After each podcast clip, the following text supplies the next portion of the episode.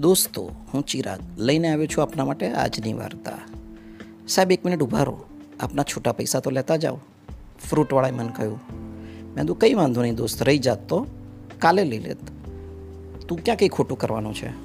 અરે હોય સાહેબ, ગઈકાલે જ એક સારા ઘરના બેન આવ્યા. ફ્રૂટ ખરીદ્યું. શું કર્યું ખબર ના પડી.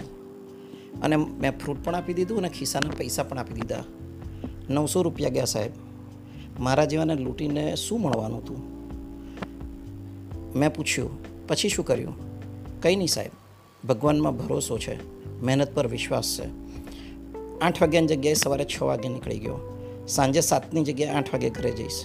બે ચાર દિવસ મહેનત કરીશ અને પૈસા કવર કરી લઈશ.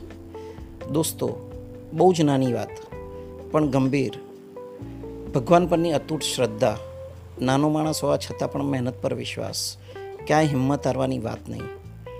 દોસ્તો તમને શું લાગે છે? આપ આપના ધંધામાં આવી જ ઈમાનદારી રાખો છો? ક્યાંય ખોટું ના થઈ જાય, કોઈની સાથે કોઈ છેતરપિંડી ના થઈ જાય, એના તરફ ધ્યાન રાખો છો? જો ના રાખતા હો તો ચોક્કસ રાખજો. દોસ્તો, આજનો મંત્ર. જીવનમાં કંઈ પણ વસ્તુ ખરીદવી હોય તો આજથી એક નિયમ કરી દો કે લોકલ વેપારી પાસેથી લઈશ, નાના માણસ પાસેથી લઈશ.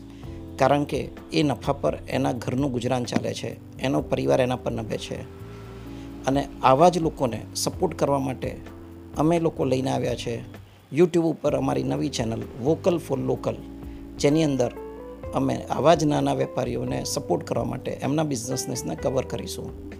જો આપ આવો કોઈ ધંધો કરતા હોય અથવા આપના ધ્યાનમાં આવી કોઈ વ્યક્તિ હોય તો આપ ચોક્કસ અમારા email ID vocal for local nine at the rate Gmail dot com પર સંપર્ક કરી શકો છો. અમે ચોક્કસ તેને અમારા એપિસોડમાં સમાવવાનો પ્રયત્ન કરીશું. આભાર.